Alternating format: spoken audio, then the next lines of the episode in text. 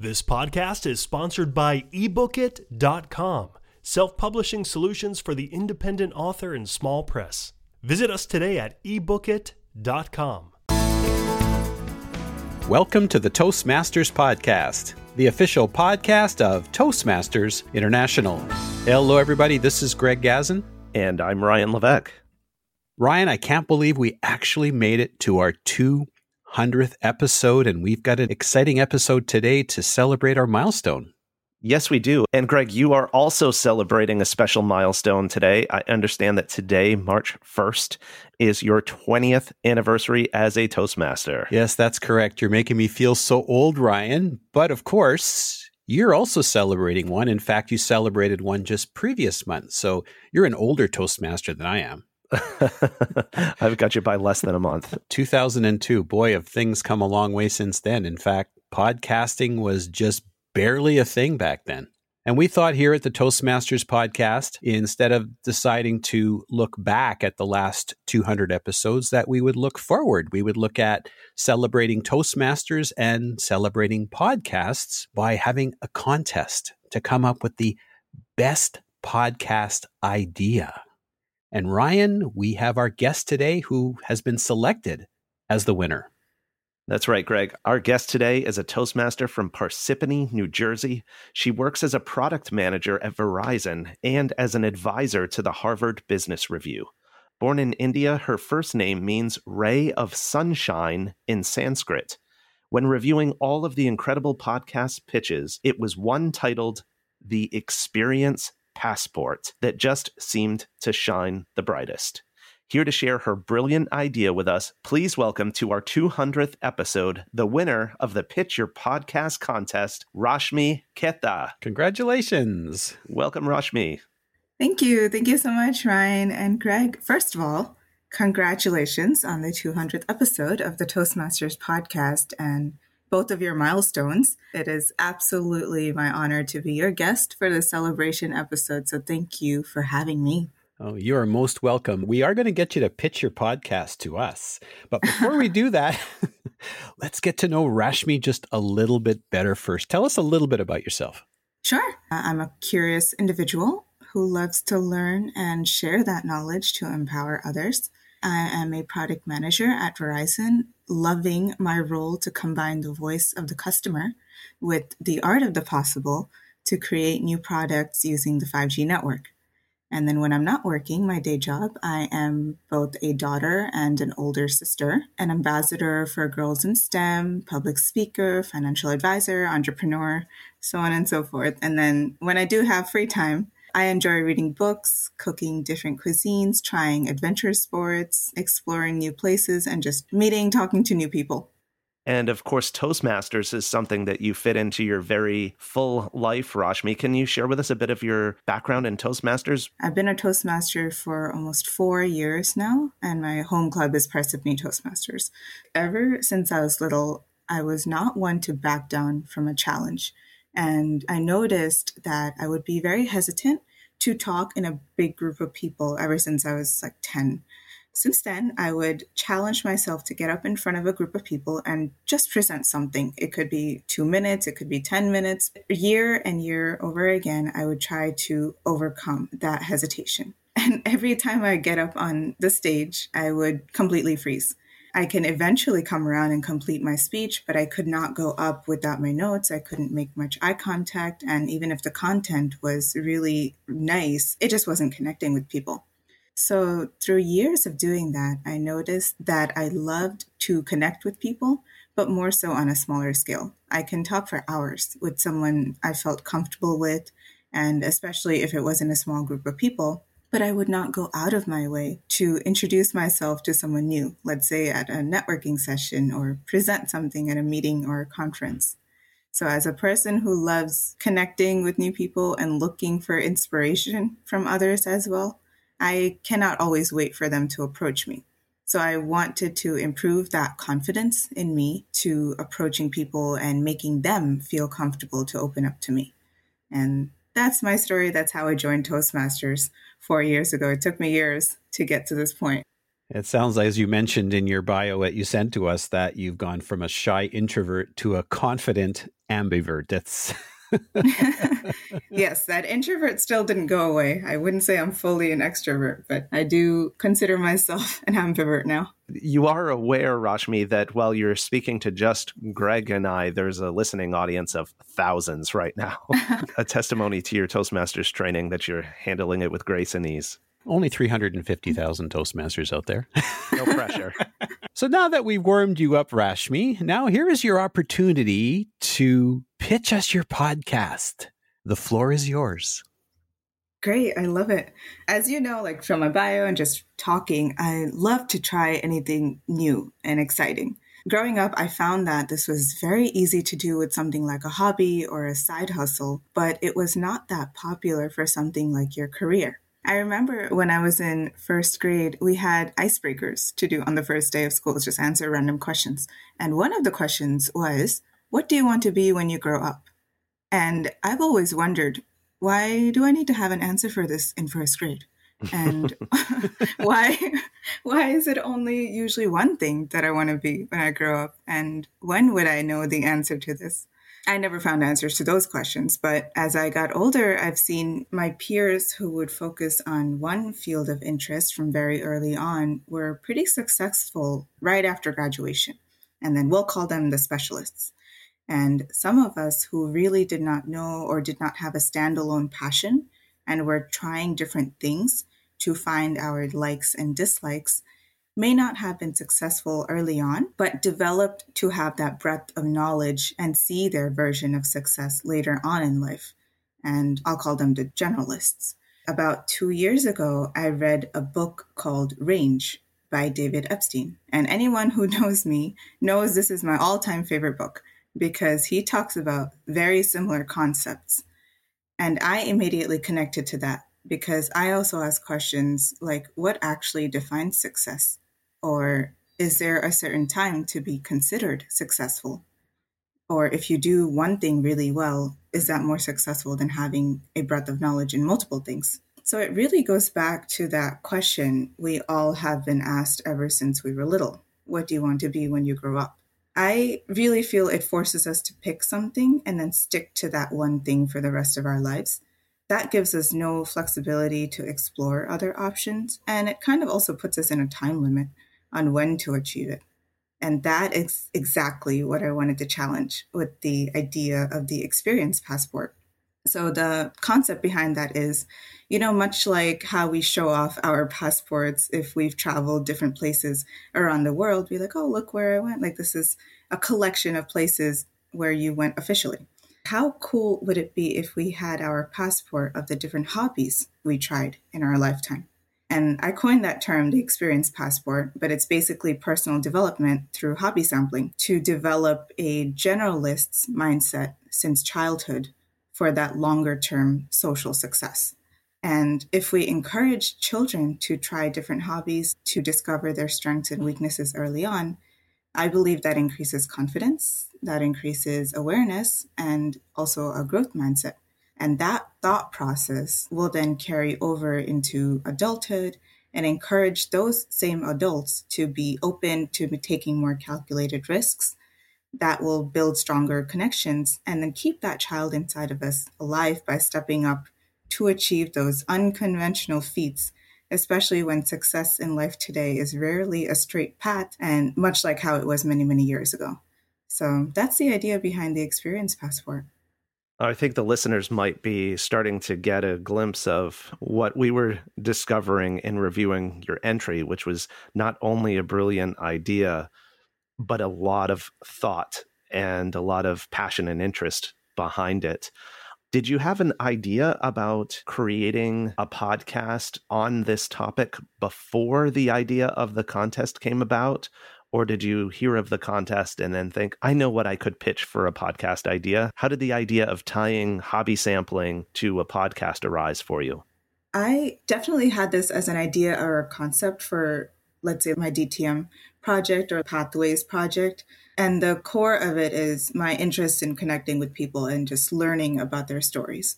I would love to interview different people. And I know there are the two categories, generalists versus specialists. So I wanted to hear from both sides and listen to their stories and hear their definition of success. That was the general idea behind it. And then when this context came along, it forced me to put a structure around it. So I thought of, I want to hear their ideas, but I also want to incorporate what I do in my day to day life, which is I've been hobby sampling since I was little and I love trying different things. So I'm sure there are many other people who love doing the same thing. So why not hear about different types of hobbies that I haven't tried yet? And maybe potential listeners haven't tried yet, there are some unique hobbies that other people do on a regular basis. And that is their main way to relax, their main way to rejuvenate. That's how the idea transformed for this pitch. Well, we're thrilled, actually. It sounds like the contest was actually a catalyst Yes. Looking at all the things that you've done, it sounds like there's lots of hobbies to choose from. Is there one that's top of list or top of mind that you'd like to try to incorporate either in an episode or just something that you want to try to see what comes of it? Yes, I have been watching the Winter Olympics on and off. I love the sport curling. I'm from the East Coast in the United States. So we have rock climbing clubs or tennis clubs, and they're just buildings that you would see all around every other street. And like that, similarly in Canada, you have curling clubs, and it's a high school sport. And that was just something that's fascinating to me based on what types of activities you're surrounded with based on where you grew up. And curling just looks fun in general. So that's definitely something I want to try and see how it goes. I saw in the news recently about, I guess it was a curler, and she's 100 years old. Oh, wow. Wow. Absolutely incredible. Is that the secret to life? yeah, it could be a long life, yeah. yeah curling is definitely a thing. We certainly have long winters here. So, getting back to podcasts. Yes. Run us through your first episode. Okay. So this would definitely be something creative. I kind of want to do all these hobbies through other people. Life is long and short at the same time. So, as many hobbies that I would want to do, I know that I probably cannot get to do all of them. The idea behind the podcast and envisioning for my first episode is to really maybe bring in someone who loves ice fishing I have never heard of that actually up until now. So I'm very curious to learn about what ice fishing is, how a person goes about incorporating it in their day to day life, maybe, how that relaxes them, why that is enjoyable, and just share that with people. And then ask them a question like, what is one hobby that they probably have not tried and would love to try? And then I would try to make that chain connection between the episodes and try to find someone else with that hobby that this first person did not try yet. And then kind of connect the different episodes to each other in that way. I'm just thinking that would be a great idea because perhaps one of your listeners might say, you know what? I know somebody who does ice fishing. I'm going to put you in touch with them. You better dress warm. Rashmi, as I'm listening to you share this concept, your show could almost be called Pitch Us Your Hobby, right? Where people could pitch their hobby to you and then you can see which ones rise to the top and then decide which ones to actually try. So it's almost like a way to outsource hobby sampling to live vicariously yeah. and then see where you want to invest your time. It seems that you've done a lot of hobby sampling in your life. And of course, there's a lot more hobby sampling that you want to do. Can you share with us perhaps one of those hobbies that you've done or some activity that you've gone through that you never thought that you would have done? Okay, I love the journey of each hobby category I picked up so far, and I really saw that I learned best in moments of enjoyment. For example, with travel, when I visit new places, I collect fridge magnets from there, and now I have a story for each of, let's say, like 50 magnets. And then for music, I started with playing the piano, was part of a choir group, then switched to playing the violin and then the guitar, and then also was part of an a cappella group. And then for sports, I think I started rollerblading when I was five. That went to ice skating. I actively played badminton, rock climb, swim, bike, run, jump rope.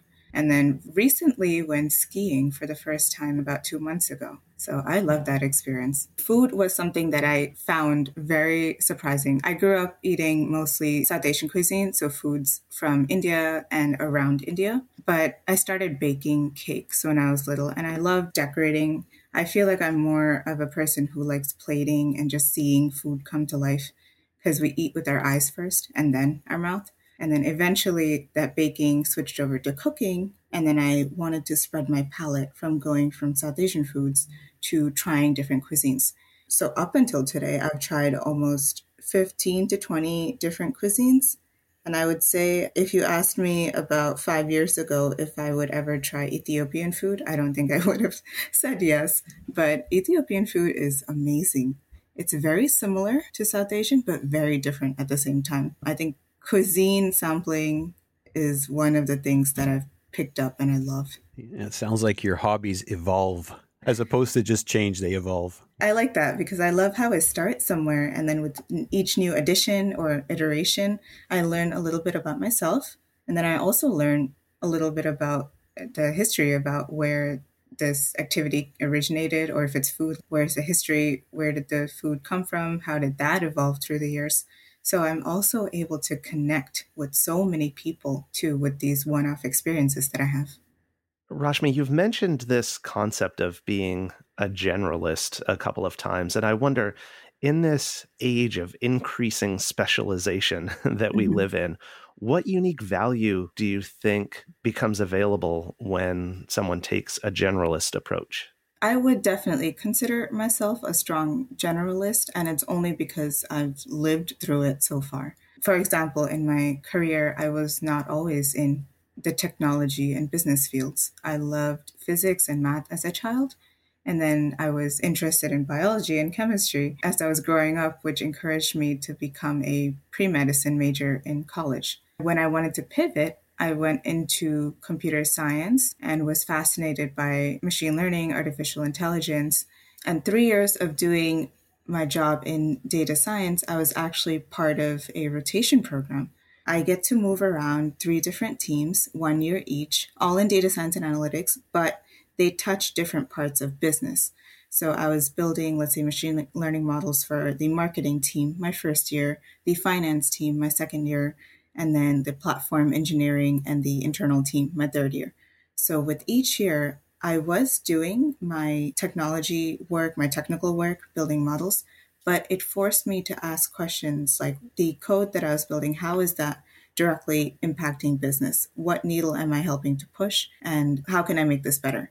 So that eventually got me into product management, where I actually see my diverse knowledge up from my physics and math love as a child up until data science right before this year, where all that knowledge comes together and I'm able to use it and connect different pieces, connect to the different customers that I interview today for the products that I build. If you told me that I would be in product management a few years ago, I would not have believed you because of the different steps that I took, where I jumped from, and how I can connect different pieces together today. That's what makes me a strong generalist. And I do believe there is key value in this. Obviously, both sides have their own pros and cons.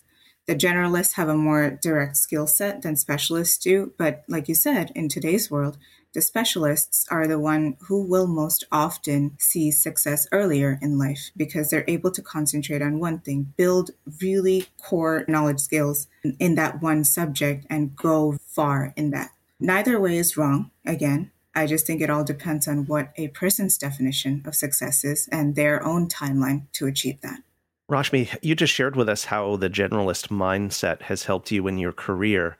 I know one of the claims that you made in your pitch is that the generalist mindset contributes to social success. Can you talk a little bit about that aspect? How does taking a generalist mindset or hobby sampling create specifically to social success? One of the benefits to exploring new hobbies is that it can drastically expand our social connections. And that directly connects with that social success. There's a famous saying, you're the five people that you surround with.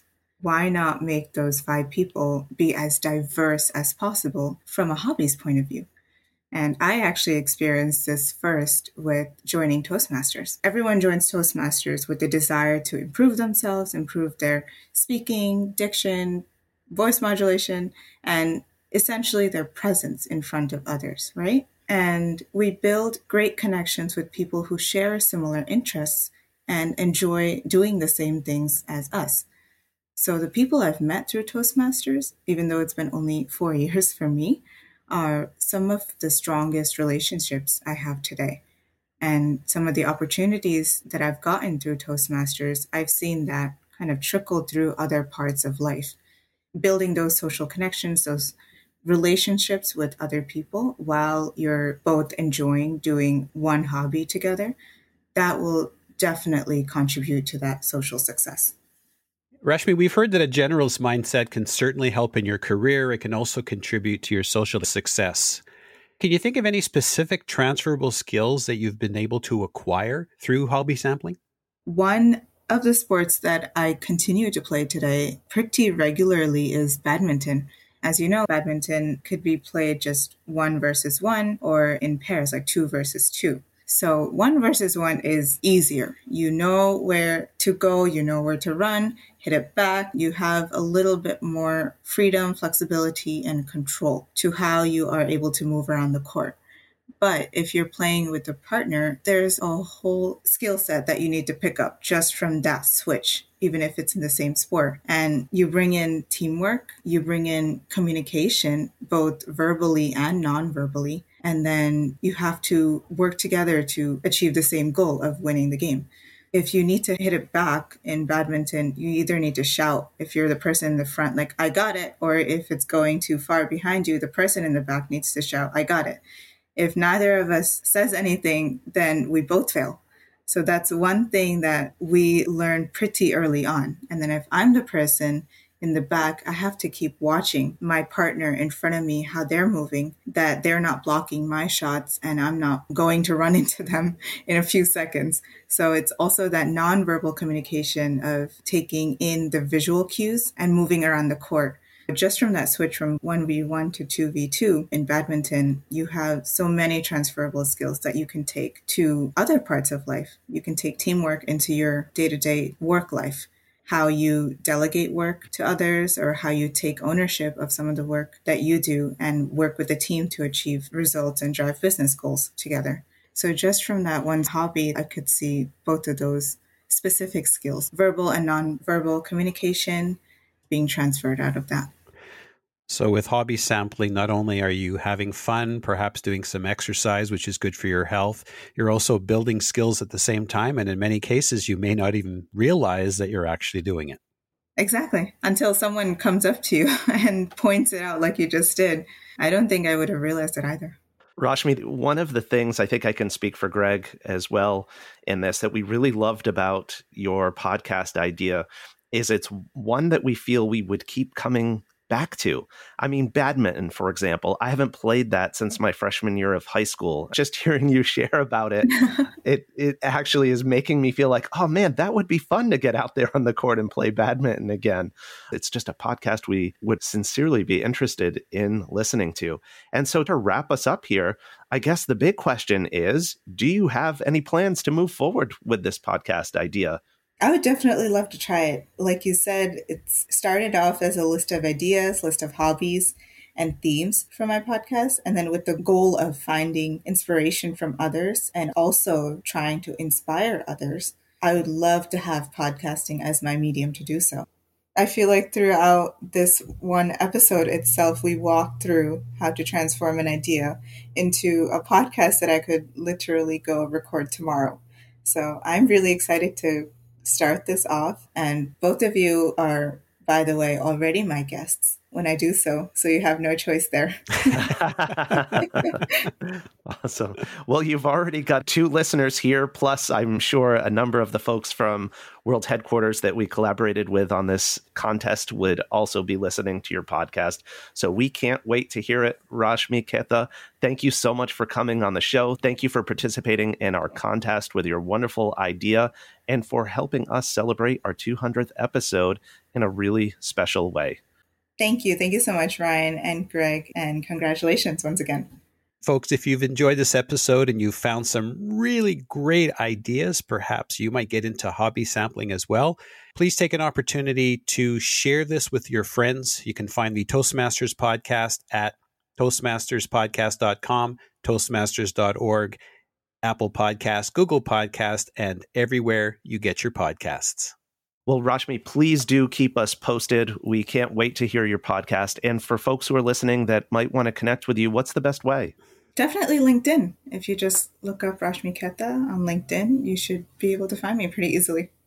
All right. Well, feel free to pitch your hobby ideas to Rashmi. So that's Rashmi Ketha. That's R A S H M I, Rashmi Ketha, K E T H A. Did I get that right, Rashmi? Yes. Fantastic. Rashmi Ketha, it's been an absolute pleasure. Thank you so much.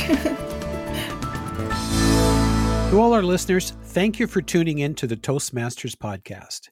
We just wanted to take a moment and also reach out and thank all the members from all over the world who submitted their podcast ideas and made this a real contest.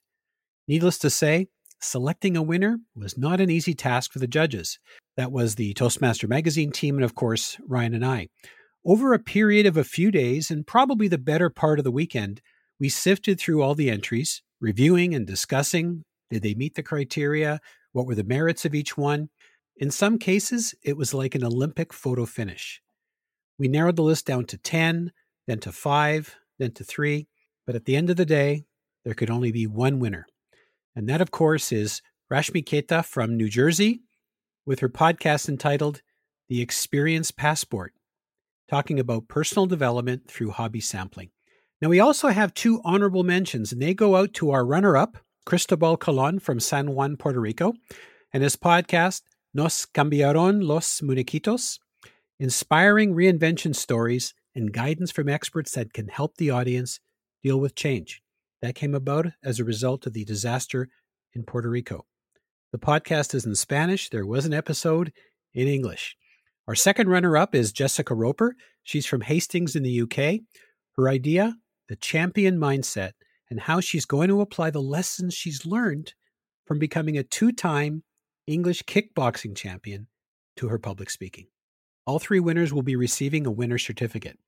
As for the others, some entries already had podcasts in existence. Keep them going.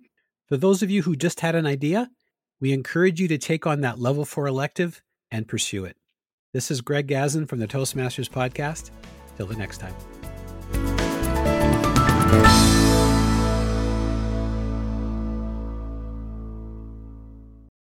Isn't it about time you published that book you've been thinking about?